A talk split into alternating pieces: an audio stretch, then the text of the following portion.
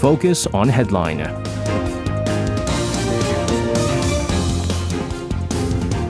All right, let's take a look at what major issues are making the headlines today on Focus on Headline. For this, uh, joining us in the studio, we have our reporters Choi Ji-hee and Yoon Se-young. Guys, welcome back. Good evening. Good evening. All right, so we're going to talk about the military committee meeting that was held yesterday. This was at the Pentagon, where South Korea's Joint Chiefs of Staff Chairman Kim Seung-kyum uh, and his U S counterpart Mark Milley, Uh, they met for talks there, and there uh, the U S again reportedly reaffirming the uh, provision of extended deterrence. Uh, Ji, you're going to kick things off with this. Uh, give us the details. Sure. So according to South Korea's Joint Chiefs of Staff, the forty-seventh Military Committee meeting, an annual meeting of military leaders, was held at the Pentagon Uh, on the nineteenth. General Kim Seung-kyum and Chief Director of the J C S Directorate for Strategic Planning, Lee Young-soo, uh, represented the South Korean delegation. Meanwhile, this was Chairman Kim's first in-person meeting since he took office back in July. Uh, the military meeting was also attended by Indo-Pacific Command Chief John Aquilino and Commander Paul Lacomera of the South Korea-U S Combined Forces Command. And in the meeting, uh, the United States reaffirmed its commitment to the defense of South Korea, including the continued provision of U S extended deterrence. And also, the J C S uh, chiefs reaffirmed the strength of the South Korea-U S alliance and assessed the changed security situation of the Korean Peninsula. And as expected, they also discussed the conditions-based transfer of the wartime operational control from Washington to Seoul, uh, including the successful execution of the future Combined Forces Command full operational capability assess- assessment during the Ulji Freedom Shield exercise in August twenty twenty-two. Uh, the two leaders also discussed the continued development of the combined defense posture and, of course, North Korea's continued military provocations, destabilizing the region, including its nuclear threats, and string of missile launches were discussed. Uh, during the discussions, also, General Milley and General Kim recognized the alliance's shared sacrifices and enduring nature, and Milley reaffirmed the U S commitment to defending its ally. The two leaders also shared the importance of defense and security cooperation to secure peace and prosperity on the Korean Peninsula and the surrounding region and maintain a free and open Indo-Pacific, as well as continued efforts to achieve the denuclearization of the Korean Peninsula. And also, uh, for your information, the M C M, uh, the military meeting, is part of the South Korea-U S bilateral consultation pro- process, which convenes annually or as required. And the committee provides strategic directives and operational guidance to the Combined Forces Command in defense of uh, South Korea and addresses alliance military issues. And the two allies have hosted the meeting since it first convened in nineteen seventy-eight. And uh, of course, uh, with all that's going on right now here on the Korean Peninsula, it's uh, you know you're going to have a lot of discussions uh, from both sides. Uh, we're going to also start seeing uh, Japan getting involved with uh, discussions, as we mentioned so far. A lot of experts, analysts, watchers are saying that after uh, China's major political event, which is going to, uh, I believe, end on the twenty-second, uh, highly likely that between twenty-second and the U S midterm elections in uh, the beginning of November is when North Korea might be testing their seventh nuclear test. So how are they going to respond, I'm sure, is also some of the, uh, the topic of discussion uh, when they do meet. Uh, in the meantime, South Korea's Ministry of Trade, Industry, and Energy saying on uh, Thursday that it held a phone talk with U S trade representatives on the previous day. Uh, both sides have decided to continue to share opinions on that Inflation Reduction Act uh, in the future. Uh, it does sound really similar to what we've heard repeatedly, right, over the past few months. But still, uh, good news is that talks are going on, and every time there's talks and discussions happening, that's obviously good news. Uh, Seung, g- give us the latest on the consultations on the, the I R A issues. Sure. According to the Ministry of Trade, Industry and Energy on Thursday, Trade Minister Ahn Duk-keun held a phone talk with the U S Trade Representative Catherine Tai Wednesday night. And South Korean Trade Ministry explained that Ahn and Tai agreed on the need to continue consultations between the two countries, and both sides pledged to seek various solutions through the working strong-level consult- uh, consultative body that is currently in operation. And South Korea and U S held working-level talks on I R A issue three times so far on September sixteenth and the fourteenth and eighteenth of this month. Trade Ministry added that the two countries will also continue high-level consultations through multilateral meetings, including the upcoming APEC Trade Ministers meeting that is set to be held next month. I can say that the I R A is currently the biggest economic issue between Seoul and Washington. And since the President Biden signed the Inflation Reduction Act into law in August, there has been a major backlash from South Korea and uh, from other countries outside North America as well. And the two sides have continued to consult, but uh, like you said, Astrid, earlier, uh, there has been no noticeable progress. And it was, as we have mentioned a few times on the show, many experts say that for now, receiving a grace period will be the second best option.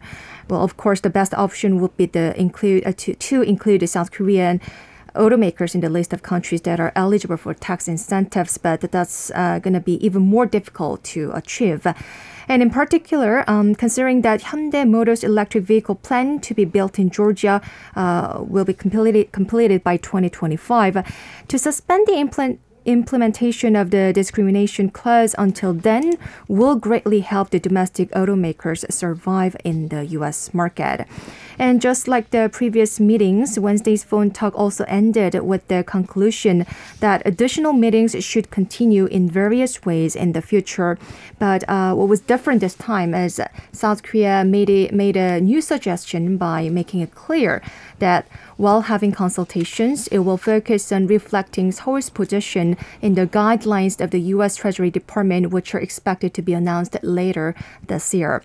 And the U S Treasury Department previously requested comments on I R A provisions, and it is currently in the process of collecting opinions from stakeholders to be reflected in the establishment of I R A guidelines, and comments are due November fourth. And the Korean government is also in talks with the U S on a plan to include not only the E Vs made in, assembled uh, in North America, but also those made in other countries that signed free trade agreements with the U S on the list of countries eligible for tax benefits. Meanwhile, um, U S Ambassador to South Korea Philip Goldberg also made remarks on Thursday in regards to I R A issues, saying that he is well aware of the concerns of South Korea. Ambassador Goldberg made the remarks at the thirty-fourth Korea-U S Business Conference held today in Yeouido, Seoul. And Goldberg, uh, Goldberg highlighted the importance of Seoul and Washington's business relationship, saying that the economic relationship between two countries um, is as strong as their security commitment. That's right. I mean, uh, you know, they can say that it's uh, as strong as the security commitment, but we mm-hmm. want to see that on paper. Uh, again, even what, uh, you know, Phil Goldberg, uh, the U S ambassador to South Korea, Phil Goldberg, has been saying is uh, basically sim- similar to everything that the Washington officials are saying. Right. But again, I mean, the, the good news is uh, once the November elections are over, uh, mm-hmm. we're hoping that we might get some positive uh, results out of it. They'll make, uh, you know, they have a second thought on how they're going to deal with this I R A issue, the exemption for South Korea. And just like you said, Se-young, right. first would be uh, number one would be number grace one option period. would be an exemption, and then mm-hmm. number two would be a grace period. Uh, but that's also going to be followed up with uh, other countries basically saying, "Hey, what what, what about us?" Right? Mm-hmm. And so, I mean, there's going to be definitely a domino effect. But uh, I mean, I, I think Washington knew what they were, uh, you know, expecting once they did, you know, pass the I R A into law here. Uh, in the meantime, the E U started consultations with uh, major countries to adopt this year's U N resolutions on human rights abuses in North Korea. Uh, South Korea is also known to be returning as a co-sponsor, uh, despite losing its seat in the U N Human Rights Council uh, just last week. Uh, let's get into the details of South Korea co-sparring, uh, co-sponsoring of the draft resolution, and then the reasons for losing its seat in the uh, Human Rights Committee identified by the Foreign Ministry. You have more on this, Ji-hee. Right. So according to Foreign Ministry officials, on the twentieth, which is today, the European Union has prepared a draft resolution on human rights issues in North Korea to be presented at the U N General Assembly at the end of this year, and has begun discussing the text of the document with major countries, and this includes South Korea. Uh, this is, in fact, the first time in four years that South Korea will co-sponsor the U N's semi-annual resolution condemning North Korea's human rights abuses. And so the international community welcomed this return. Uh, and the draft resolution is first read and then passed on among major countries yearly. And the document's content is then discussed amongst them. And then uh, it goes through the third committee and is adopted by the General Assembly at the end of the year. Now, while South Korea had co-sponsored the resolution from two thousand eight to twenty eighteen, the previous administration had refrained from doing so uh, in concerns over the possible souring of inter-Korean relations. While human rights groups have sent former President Moon Jae-in a letter saying that not participating in this draft resolution's co-sponsoring may deliver a wrong message to the North, that South Korea can tolerate the illegal acts of human rights abuses occurring within the country. And South Korean ambassador to the U N, Hwang Jun-guk, stated in an interview last month that South Korea had been very passive in the matter for the past few years and that this must be normalized. Uh, he had also hinted at the return of South Korea as a co-sponsor for the resolution condemning North Korea's human rights violations. And the E U said on Wednesday that demonstrating international unity is critical in urging North Korea to respect and protect human rights, and that the E U welcomes co-sponsorship of the resolution by as many U N member states as possible, including South Korea. And also, Foreign Ministry spokesperson Im Su-seok also announced the news, adding at a regular briefing today that uh, human rights must be respected as a universal value of humanity and that a consistent response to North Korea's human rights issues is needed. Yeah, and, and the, the thing with this, all this, is uh, what's unfortunate is that uh, all of this is more symbolic than anything. I mean, uh, you know, there's on a yearly basis, there's a lot of resolution, there's a lot of uh, co-signing and mm-hmm. this and that, but there's little that can be done in North Korea. North Korea, of course, every year they say there's, there's no human rights abuses, all those, uh, mm-hmm. cons- the, the, what is it, the, uh, the prisons uh, that you're talking about there, it doesn't exist. I don't know what you're talking talking about, all those uh, labor prisons, what is it, uh, you know, all those years of harsh labors that some people are put in. It doesn't exist, according to North Korea. Uh, there's less people, you know, you're not allowed to go in there and check it out. So uh, it's it's more symbolic than anything right now. And so now South Korea co-sponsoring this is symbolic. It does show Uh, what the tensions are like between the two Koreas at this time. But uh, let, let's also listen to what the Seoul's Foreign Ministry uh, had to say about South Korea losing its seat at the U N Human Rights Council. Right, so it was reported last week that South Korea lost its seat on the U N Human Rights Council after remaining in fifth place among eight countries contesting for four seats allocated to the Asia-Pacific region. So the four seats were given to Bangladesh, the Maldives, Vietnam, and Kyrgyzstan. Uh, while the ruling party is currently blaming the previous liberal Moon Jae-in administration's pro-North Korea policies for the loss, the foreign ministry had a different explanation. Uh, it said that the unexpected defeat was because it had been overstretched trying to win elections at other international organizations. So South Korea first joined the council as a founding member in two thousand six and was re-elected in two thousand eight, twenty thirteen, twenty sixteen, and twenty twenty. And the new three-year term runs from the beginning of twenty twenty-three to twenty twenty-five. Uh, and Seoul's Ministry of Foreign Affairs said that it had not been able to prioritize winning, winning a seat on the Human Rights Council this time around because it was focusing on similar elections in other international agencies. So last December, the ministry decided South Korea would aim for membership or leadership positions in fourteen other international organizations this year, including the International Labour Organization and the ECOSOC. Uh, in the case of the fifty-four member committee, South Korea was re-elected for the sixth consecutive time for a three-year term in June. And South Korea is also vying for a non-permanent member of the Security Council in the twenty twenty-four to twenty twenty-five period. South Korea, in fact, served on the Security Council twice before, uh, in the nineteen ninety-six to nineteen ninety-seven period and twenty thirteen to twenty fourteen term. According to a foreign ministry official, the most significant factor for the recent defeat in the re-election of the Human Rights Council uh, was that, like I said earlier, Seoul wasn't able to select and concentrate or really prioritize because its focus was on other elections. Right. Yeah. So, uh, so South Korea's diplomatic missions had to deal with so many elections at the same time, which is why bargaining power was weakened for the election in the Uh, Human Rights Committee. I, I mean, you know, for I guess in, in some ways it is kind of unfortunate to lose a seat in anything like this, uh, Human Rights Council. Mm-hmm. But uh, again, uh, when you have, you know, when you lose a seat, other countries come in. And mm-hmm. I think it, when it comes to human rights uh, issues and stuff like that, I think it's good to have, rota- it's not, co- I mean, it's technically not a rotation, uh, but giving other countries a chance uh, to, of course, uh, vote on some of these issues mm-hmm. as well. And South Korea already being part of a lot of other, uh, you know, mm-hmm. you know, councils and things like that. Uh, and uh, because you can you can re-win uh, those seats once again, just like South Korea has done before. I'm sure South Korea will return uh, to holding those seats once again. Uh, but ahead of the U N resolution on uh, human uh, North Korean human rights, North Korea accused the Western countries of applying double standards over human rights. This is not the first time that we've heard about mm-hmm. this. Hae-young, tell us more.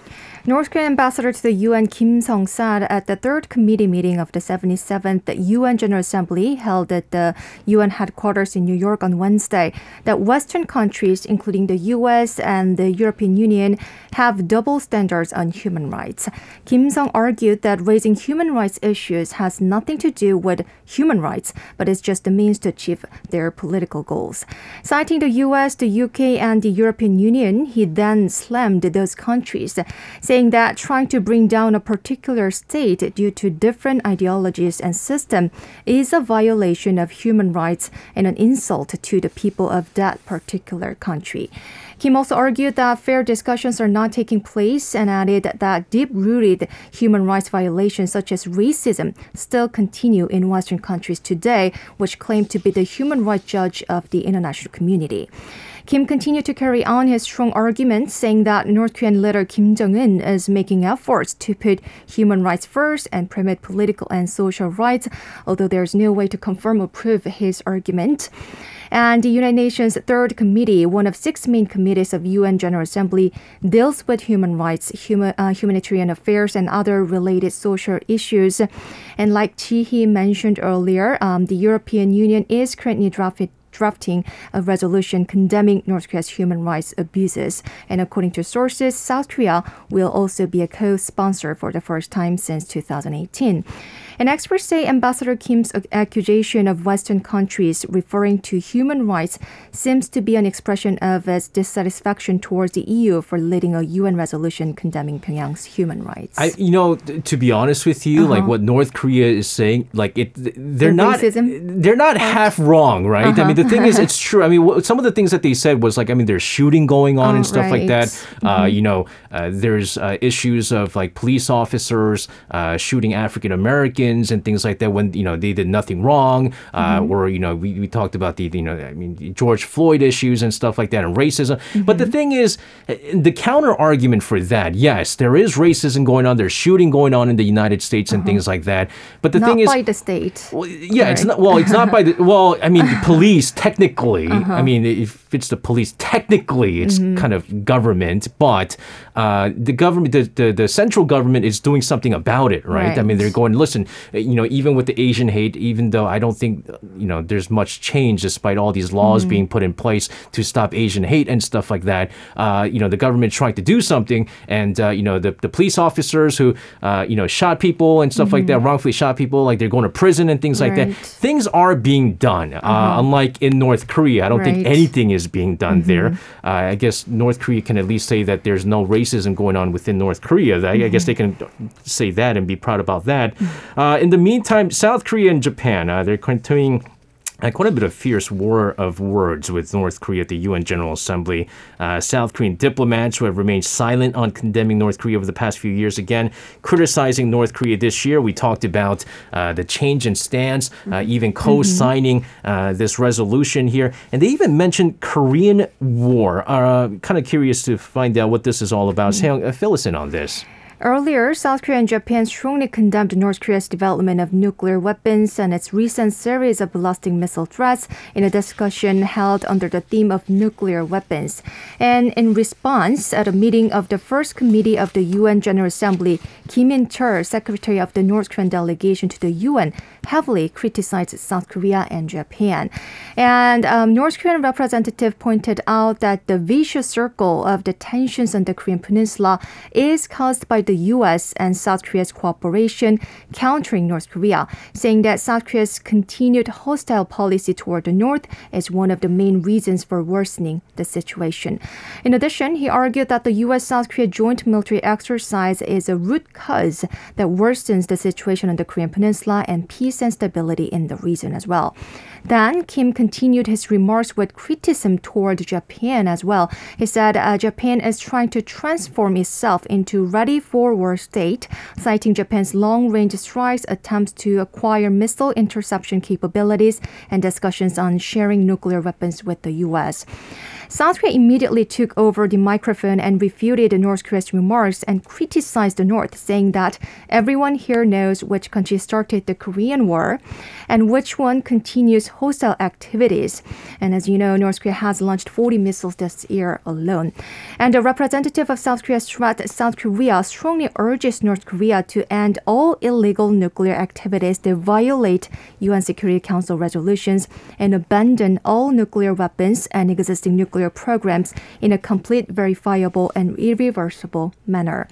Japan also used its right to refute North Korea's claim, saying Japan is sticking to its defense-oriented policy, not becoming a military power that might pose a threat to other countries.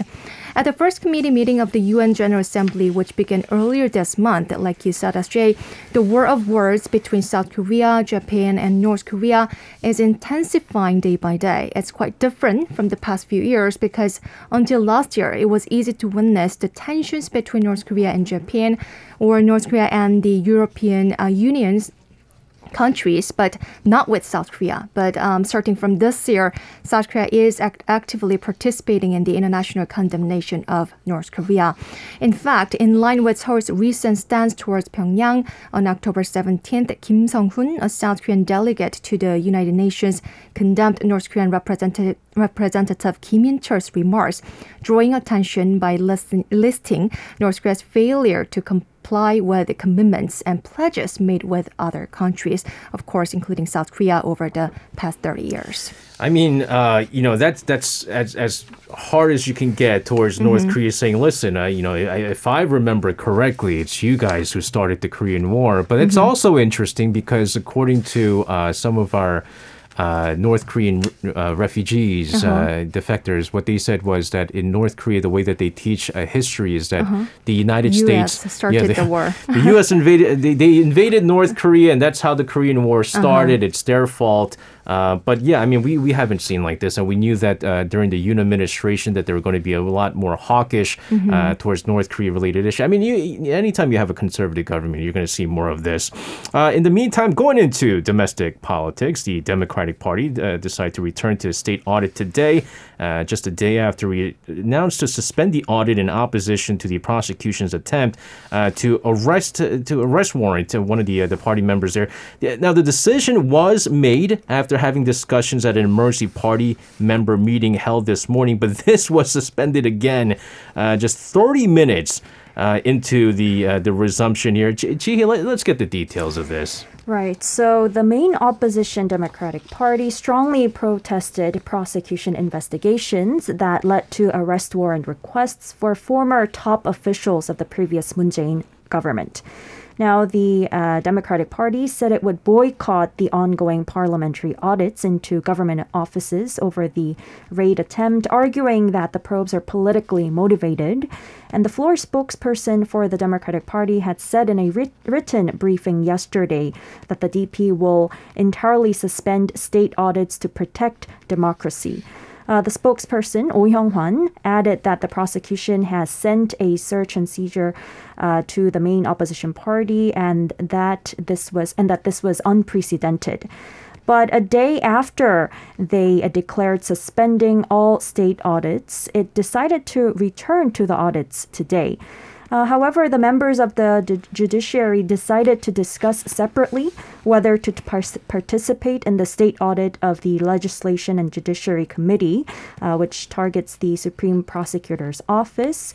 And prosecutors had, in fact, swooped down on the D P headquarters on Wednesday as part of an investigation into Kim Yong, uh, who's one of uh, the party chairman's Lee Jae-myung's closest aides on bribery charges. The, Dem- the Democratic Party had then confronted the prosecution, ordering members of the party to suspend the state audit completely. And after the Parliamentary Assembly uh, floor, spokesperson Lee Soo-jin told reporters that the Democratic Party did not listen to the people's calls for a complete state reform and said that it would fight to the end. And Lee added the Judiciary Committee ahead of the Supreme Prosecutor's Office decided to discuss how to proceed with the Standing Committee. And uh, Lee went on to say the state audit is about the opposition party, which protects people's livelihood, uh, playing an important role in checking the government and doing its job prop- properly. And in addition, if the prosecution's invasion of the Democratic Party happens again like yesterday, uh, Lee said that the leadership will discuss uh, close and closely monitor it and fulfill its role. And when it was asked uh, whether the state audit could be suspended when the arrest warrant is resumed, the spokesperson said the matter will be discussed with other lawmakers and the party will respond to suit the situation.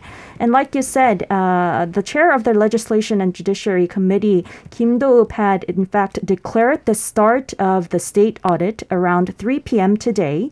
But as uh, the Democratic Party committee members backlashed fiercely, arguing that a unilateral resumption was unacceptable, uh, the audit was once again suspended just within thirty minutes after it began. I don't remember the last time there was so much rift uh, between the two political parties. I mean, we've been seeing this for uh, a couple of years now, but uh, I mean, there's there's going to be a lot of clashing here. Uh, but in the meantime, the Democratic Party has passed a revision to the Grain Management Act on Wednesday, uh, but the Uh, ruling P P P and the main opposition D P, they are again clashing over the revision here. Se-young, tell us more about this. A revision to the Grain Management Act passed the National Assembly's um, Agriculture, Food, Rural Affairs, Oceans, and Fisheries Committee on Wednesday. Uh, the amendment to Grain Management Act mandates the government to purchase rice from the farmers when uh, rice production surpasses three percent of estimated consumption or when the price of rice falls more than five percent from the average. Under the current law, the government is not obliged to purchase the rice regardless the amount of production or the price of the rice is just optional.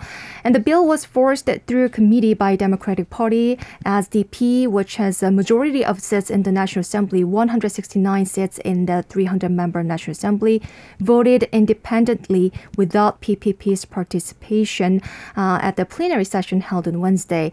As the review of the bill was delayed and P P P continued to refuse to participate in the meeting and discuss the uh, revision on Grain Management Act.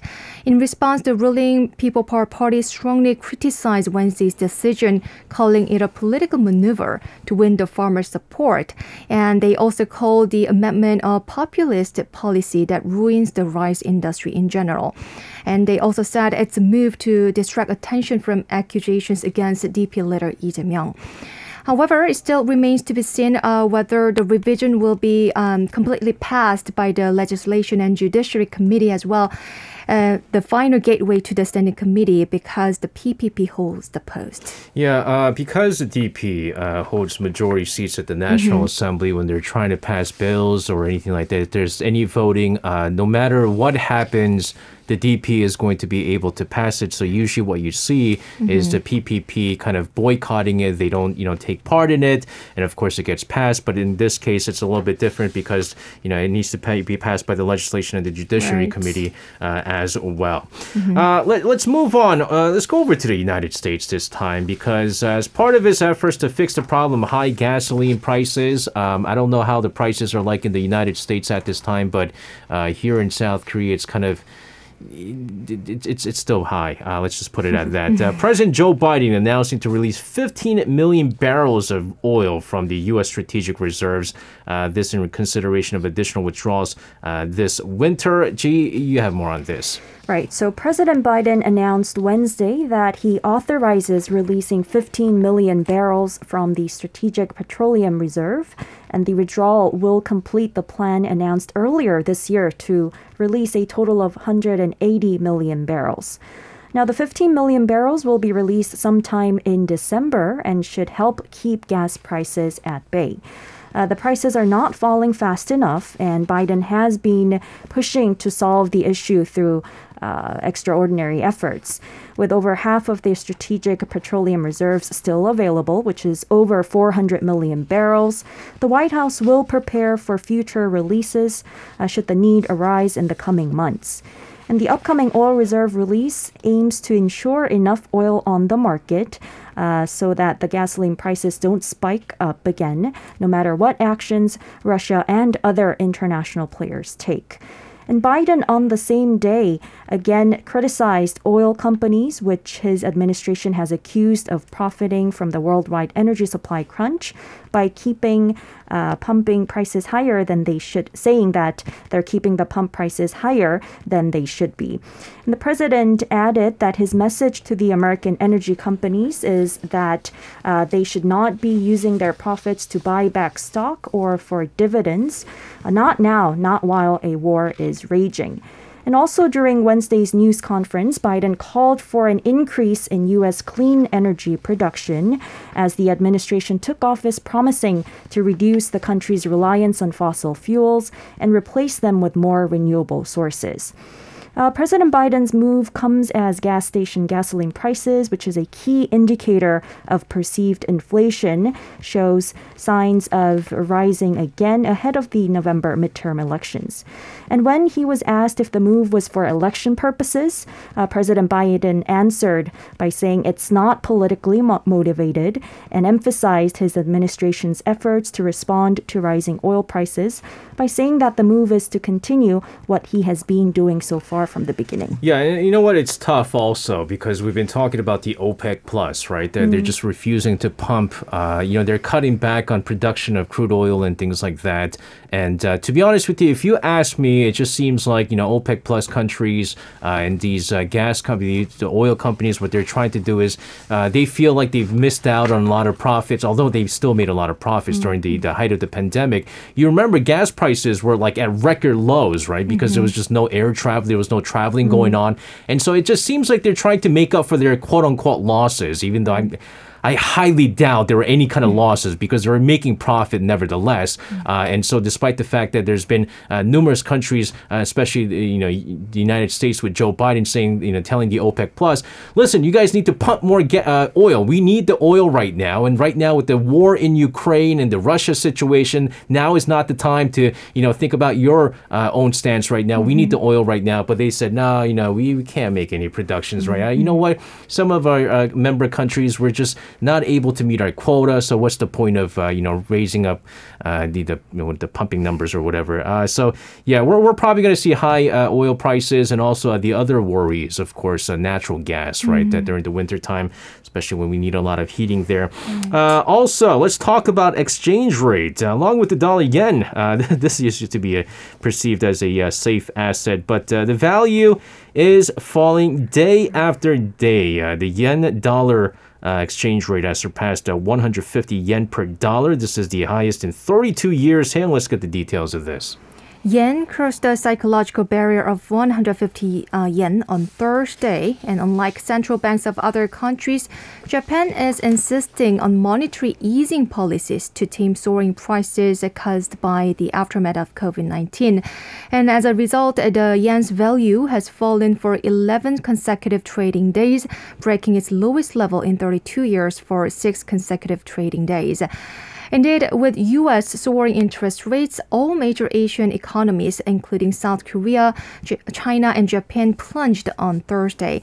The Chinese yuan on Wednesday also dropped to a fourteen-year low against the U S dollar, which is at a record high right now. And the one dollar exchange rate also rose about seven won from the previous day, rising to the fourteen thirty-one level again. And experts say the gloomy economic situation in these three countries raises concerns over another Asian financial crisis um, that happened back in nineteen ninety-seven to come in the near future, which sounds really scary. Yeah, you know what's interesting is I used to look at the uh, the yen quite a bit, not mm-hmm. because I used to do like currency exchanges, mm-hmm. but uh, like back before I, uh, I got married, I used to buy a lot of uh, baseball gloves oh, uh, that no, were from customized Japan. from Japan because Japan oh, makes really good baseball right. gloves, uh-huh. right? And so when the yen dips is a good time to buy baseball gloves, right? And so the last time it was, it was actually right before I got married in two thousand sixteen. Mm. I was looking at the graph uh-huh. when it was like uh, yen was something around like, it, it, oh my goodness, it was like nine hundred below, something like nine hundred, uh, nine hundred won to yen, I think, or something like that. Mm. But anyways, it's hitting that level right now. Mm-hmm. uh, it's it's going that low, uh, but at the same time, what a lot of Koreans are doing right now is uh-huh. because, you know, there's traveling, visa-free right. traveling. Oh, yeah. They're buying a lot of yen, uh-huh. uh, hoping that it bounces up later on, and they're planning their future Japan travels. But look, the, the problem is right now, yen is dropping, the yen is dropping, mm, uh, the Korean won is dropping, everything is dropping right now, the mm-hmm. British sterling, the euro, and this is because, again, the U S Fed is going to continue uh, to increase their interest rate. And, and you know, and right now... they're expecting another rate hike. Yeah, we're expecting right. that. I mean, they're mm-hmm. probably not going to stop until they hit, like, what was it, four point two five, mm-hmm, uh, four point five percent right. range? was mm-hmm. what it was, and then so, you know, that's what's going to happen. So, uh, yeah, we're going to take a look at the uh, the currency exchange rate quite carefully, and uh, it is highly expected that is, you know, our currency is going to dip down further. What the government is going to do and intervene on that front, we'll also have to see as well. But for the time being, guys, thank you as always for your reports. Please stay safe, and we'll see you guys again. Thank see you. Again. You can listen to Korea Now with me, S J Lee, by downloading the Arirang Radio application, or tune in online by visiting w w w dot arirang radio dot com. So make sure you tune in Mondays through Fridays, six p.m. to eight p.m. Korea time.